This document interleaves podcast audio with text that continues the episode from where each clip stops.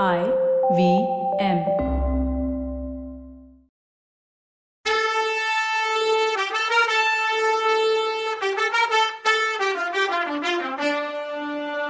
வணக்கங்க. நான் கவிதா பேசுறேன். வெல்கம் டு கதை பாட்காஸ்டின் பொன்னியின் செல்வன். இது எபிசோட் நம்பர் நூத்தி ஐம்பத்தி ரெண்டு. மரமும் மண்டபமும் பெரிய பழுவேட்டரையர் மேல விழுந்துடுச்சு. பழுவேட்டரையர் சுயநினைவு இல்லாம கீழே விழுந்துட்டார். எத்தனை மணி நேரம் பெரியவர் அப்படி இருந்தாரோ தெரியாது. அவருக்கு நினைவு வந்தப்போ அவர் ஒரு போர்க்களத்துல இருந்தார். வாழெல்லாம் ஒன்னோட ஒண்ணு மோதி ஜன் ஜனன்னு சத்தம் வந்துச்சு. அதோட சேர்ந்து ஓராயிரம் குரல் ராஜாதி ராஜ பாண்டிய மன்னர் வாழ்க பாண்டிய விரோதிகள் வீழ்கன்னு கோஷம் கேட்டுச்சு. இன்னொரு பக்கத்துல கங்க மன்னன் வீழ்ந்தான் ஓடுங்க ஓடுங்கன்னு சில பேர் கத்துனாங்க. ஓடுறவங்கள நில்லுங்க நில்லுங்கன்னு குரலும் வந்துச்சு. அப்போ திடீர்னு அந்த போர்க்களத்துல அசாத்திய மௌனம் நிலவுச்சு. சுத்தி முத்தி பெரியவர் பார்த்தாரு. ரெண்டு காலம் இல்லாத விஜயாலய சோழனை இன்னொரு ஜைஜாண்டிக்கான மனுஷன் தான் தோல்ல தூக்கிட்டு வந்தான். தோள் மேல உட்கார்ந்திருந்த விஜயாலய சோழன் ரெண்டு கையிலையும் ரெண்டு வாழ் வச்சிருந்தான். சோழ வீரர்களே நில்லுங்க பல்லவர்களே ஓடாதீங்க. ஆறுலயும் சாவு நூறுலையும் சாவு. எனக்கு பின்னாடி வாங்க எதிரிங்களை சின்ன பின்னமாக்குவோன்னு கர்ஜிச்சான். ஓடிட்டு இருந்த சோழ பல்லவ வீரர்கள் விஜயாலய சோழன் சொன்ன வார்த்தையை கேட்டு நின்னாங்க. அவங்க பீதியும் சோர்வும் போய் தீரமும் வீரக்களையும் வந்துச்சு. பின்வாங்கினவங்க முன்னேறி போனாங்க. இந்த அதிசயமான மாறுதலுக்கு காரணமான விஜயாலய சோழனை பழுவேட்டரையர் பார்த்தாரு. அவனை தோல்ல தூக்கிக்கிட்டு இருந்த வீரனையும் பார்த்தாரு. அதிசயம் அது அவரே தான் விஜயாலய சோழனை தோல்ல தூக்கி வச்சிட்டு இருந்தார் அந்த பழுவேட்டரையர் ஒரு கையால தம் மேல இருந்த விஜயாலய சோழனை பிடிச்சிட்டு இருந்தார். இன்னொரு கையால வாழை பிடிச்சுக்கிட்டே எதிரி கூட்டத்துல பூந்தாரு. அவங்க ரெண்டு பேரும் போன இடம் எல்லாம் பாண்டியர் தலை தரையில உருண்டுச்சு. போரோட நிலைமை தலகீழா மாறுச்சு. பாண்டிய படை செதறி ஓடுச்சு. சோழரும் பல்லவரும் ஜெயிச்சாங்க. பல்லவ சக்கரவர்த்திக்கு முன்னால விஜயாலய சோழர் உட்கார்ந்திருந்தார் அவருக்கு பக்கத்துல பழுவேட்டரையர் நின்னுட்டு இருந்தார் பல்லவ சக்கரவர்த்தி சோழ மன்னரை பார்த்து வீராதி வீரரே உங்களால இன்னைக்கு தோல்வி கூட வெற்றியா மாறுனுச்சு. இனி சோழ நாடு சுதந்திரமான நாடு.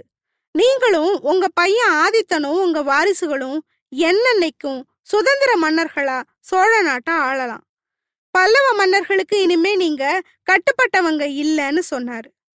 உடனே விஜயாலய சோழர் பக்கத்துல இருந்த பழுவேட்டரையரை பார்த்து அத்தான் இந்த வெற்றி உங்களால தான் கிடைச்சது. சுதந்திர சோழ நாட்டோட சேனாதிபதியாவும் தனாதிகாரியாவும் உங்களை நியமிக்கிறேன். நீங்களும் உங்க சந்ததிகளும் சோழ குலத்துக்கு உண்மையா இருக்க வரைக்கும் இந்த பதவிகள்ல இருப்பாங்கன்னு சொன்னாரு. பழுவேட்டரையரோட காயம் உள்ள முகம் பெருமையில மலர்ந்துச்சு. திடீர்னு அந்த முகம் கோவமா மாறுனுச்சு. அந்த பழைய பழுவேட்டரையர் இந்த புது பழுவேட்டரையரை பார்த்து அட பாவி துரோகி சண்டாளா என் வம்சத்தை கெடுக்க வந்த கோடாரி காம்பே ஆறு தலைமுறையா சேர்த்த வீர புகழையெல்லாம் நாசமாக்கிட்டியே. ஸ்னேக துரோகம் எஜமான துரோகம் செஞ்சிட்டியே. சோழ வம்சத்தோட பரம்பரை எதிரிங்களுக்கு உன் வீட்லயே இடம் கொடுத்துட்டியே. உன் பொக்கிஷத்துல இருந்து பணம் கொடுத்துருக்கியே. உன்னால தானே இன்னைக்கு சோழ வம்சத்துக்கு கேடு வரப்போகுது. அந்த பழி உலகம் இருக்க வரைக்கும் உன் மேல விழுந்த பழி மாறாதுன்னு சபிச்சார். சபிச்ச அந்த பழுவேட்டரையர் கண்ல இருந்து தார தாரையா கண்ணீர் வந்துச்சு. அப்புறம் பல பழுவேட்டரையர்களும் வந்தாங்க. ஒவ்வொருத்தரும் தான் பண்ண வீர செயலை சொன்னாங்க. அவரை மாதிரியே சபிச்சாங்க. அப்புறம் எல்லாரும் சேர்ந்து சபிச்சாங்க. சண்டாளா வம்ச துரோகமும் ராஜ துரோகமும் செஞ்சிட்டியே. நாங்க உயிரை கொடுத்து சம்பாரிச்ச புகழையெல்லாம் நாசமாக்கிட்டியே. உன் புத்தி ஏன் இப்படி போச்சுன்னு சொன்னாங்க. அப்புறம் பழுவேட்டரையர்கள் எல்லாரும் மறைஞ்சிட்டாங்க. கொடும்பாளூர் வேளிர்களும் திருக்கோவிலூர் மலையமான்களும் வந்தாங்க. தனியா நின்ன இந்த பழுவேட்டரையரை புடிச்சுக்கிட்டாங்க. சீச்சி நீ எல்லாம் ஒரு மனுஷனா? சோழ வம்சத்தை நீயும் உன் பரம்பரையும் தான் தாங்கிட்டு இருந்ததா பெருமை அடிச்சிட்டு இருந்தியே? இப்ப என்ன ஆச்சு? சோழ வம்சத்துக்கே நீ இப்போ எமனாயிட்டியே? சண்டாளா உன் பவுசு என்னன்னு இப்ப தெரிஞ்சிடுச்சேன்னு கை கொட்டி சிரிச்சாங்க.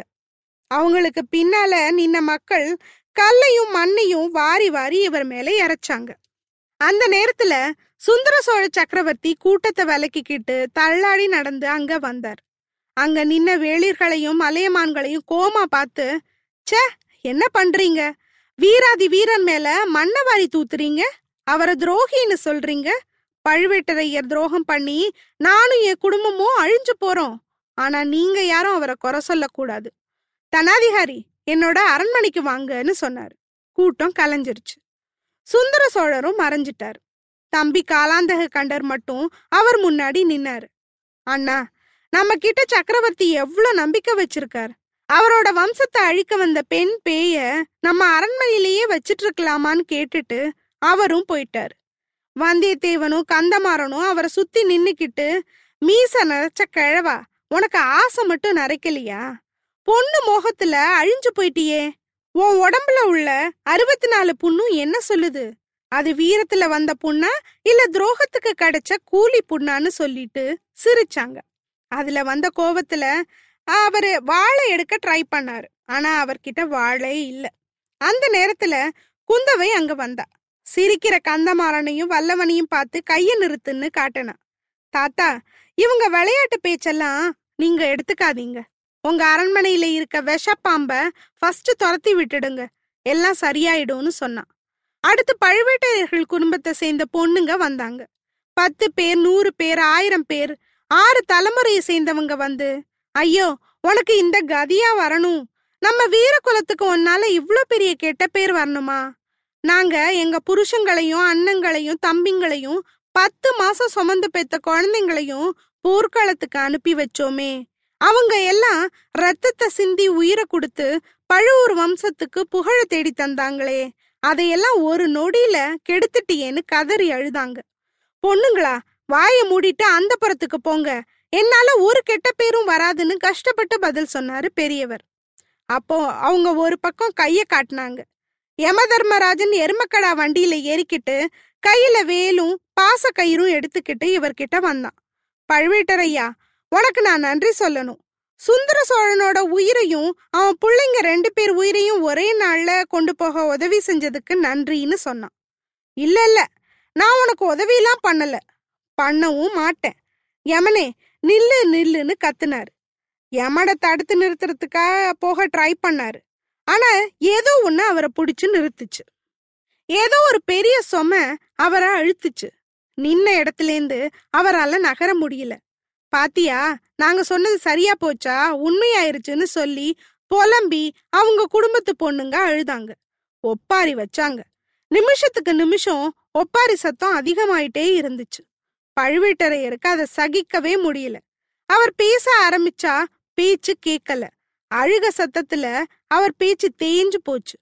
அழுகையையும் புலம்பலையும் கேட்க முடியல. ரெண்டு கையாலையும் காதை பொத்தலான்னா அவரோட கைய அசையல.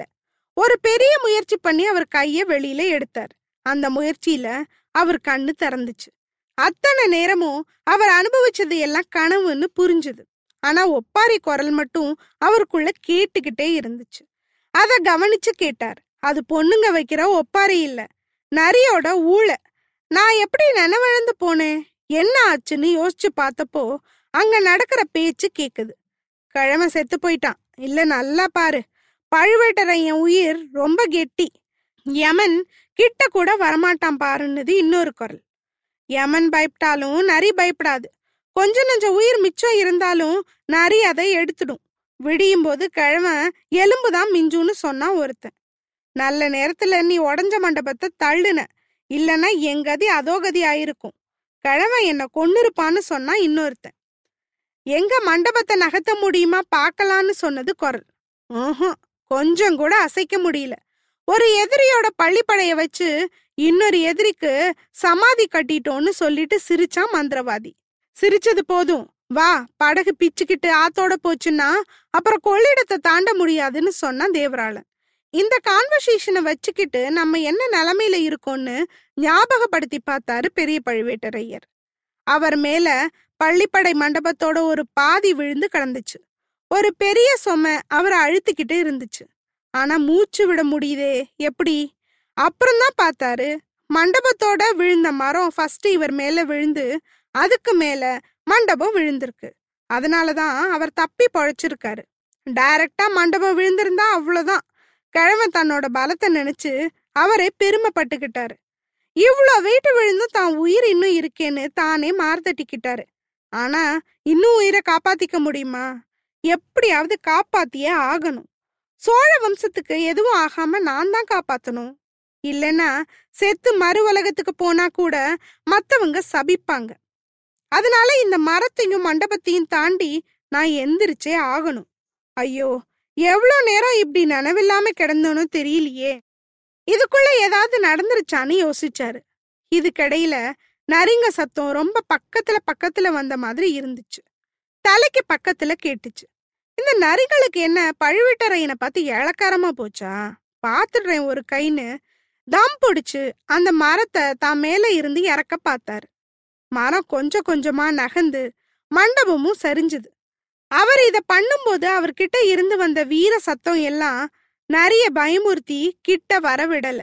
ஒரு யுகோன்னு நினைச்ச ஒரு நாழிகைக்கு அப்புறம் அவர் அமுக்கிக்கிட்ட இருந்த மரமும் மண்டபமும் கொஞ்சம் கொஞ்சமா நகர்ந்து அவரை விடுதலை பண்ணுச்சு.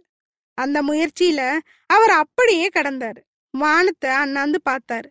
வானம் தெளிவா தெரிஞ்சது. லேசா மேகங்கள் மறைஞ்சும் மறைக்காமையும் கலைஞ்சு போயிட்டு இருந்தது. சட்டுன்னு வானத்துல வடக்கு பக்கத்துல தோன்றின ஒரு நட்சத்திரம் வித்தியாசமா நீளமான வாலோட இருந்தது. தூமக்கு இதுவோ? அந்த வால் ஒரு புகை படலமா தெரிஞ்சது. பத்து நாளைக்கு முன்னாடி நல்ல நீளமா இருந்தது. இப்போ சின்னதான மாதிரி தெரிஞ்சது. வானத்துல இருந்து கண்ணை எடுத்து சுத்தி முத்தி பார்த்தாரு. நரியெல்லாம் இன்னும் போகல. ஒரு ஐம்பது நரி இருக்கும். கண்ணெல்லாம் நெருப்பு மாதிரி தெரிஞ்சது. அண்ணன் எப்ப சாவான் தின்ன எப்ப காலியாகும்னு இருக்க மாதிரி சாப்பிட பசியோட உக்காந்து இருந்துச்சுங்க போனா போகுது. அந்த பயம் இருக்கட்டும். அவ்வளோ பயம் இருந்தா போதும் இந்த பழுவேட்டரையன் கிட்டன்னு நினைச்சுக்கிட்டாரு. திடீர்னு வானமும் பூமியும் கூசுற மாதிரி ஒரே வெளிச்ச பிரவாகம். மின்னலா? இல்லையே. அது அப்புறம் என்னவா இருக்கும்? வானத்தை பார்த்தா ஒரு கோடு மாதிரி தீப்பந்தமா தெரிஞ்சது. ஒரு கண்ணை மூடி ஒரு கண்ணால பார்த்தாரு. அந்த தீப்பந்தம் சின்னதாகி சின்னதாகி ஒளி குறைஞ்சு பழையபடி இருட்டாயிடுச்சு. இது என்னவா இருக்கும்னு அவருக்கு புரியல. ஆனா முன்னாடி தூமக்கேது வால் நட்சத்திரம் இருந்த இடத்துல அது இல்ல. ஆஹா அப்ப அதுதான் விழுந்துருச்சா? ஐயோ இதோட எஃபெக்ட் என்ன ஆகுமோ தெரியலையே. ஏதோ விபரீதம் நடக்க போகுது. ராஜ குடும்பத்துல யாருக்காவது ஏதாவது நடக்குமோ? இது ரொம்ப காலமா மக்கள் நம்புறதாச்சே. அப்படிலாம் இல்லைன்னு சொல்லுவாங்க சில பேரு. நாளைக்கு எல்லாம் தெரிஞ்சிடும் இல்ல இன்னைக்கே விடிஞ்சிருச்சே இன்னைக்கே தெரிஞ்சிடும். மூணு இடத்துல மூணு விபரீதம்ல சொன்னா இது நமக்கு மட்டும்தானே தெரியும்? தடுக்கிறதும் என்னால மட்டும்தானே முடியும்? தடுத்து மட்டும் நிறுத்திட்டோம்னா வால் நட்சத்திரத்தையே வெற்றி கொண்டுட்டான்னு நாமே மார்த்தட்டிக்கலாம். இல்லைன்னா ஆனா அதை நினைச்சு பார்க்க கூட அவரால முடியலையே. தூமகேது அது வேலையை கரெக்டா பார்த்துருச்சு. என்ன மாதிரி எஃபெக்ட் ஆக போகுதோ? மூணு பேர்ல யாருக்கு ஆபத்து வரும்? யாரு தப்பிப்பா? ஒருவேளை மூணு பேருக்கும்? ஐயோ கடவுளே நீதான் காப்பாத்தணும். என்ன நடக்குதுன்னு அடுத்த எபிசோட்ல பார்க்கலாம். அது வரைக்கும் நன்றி வணக்கம்.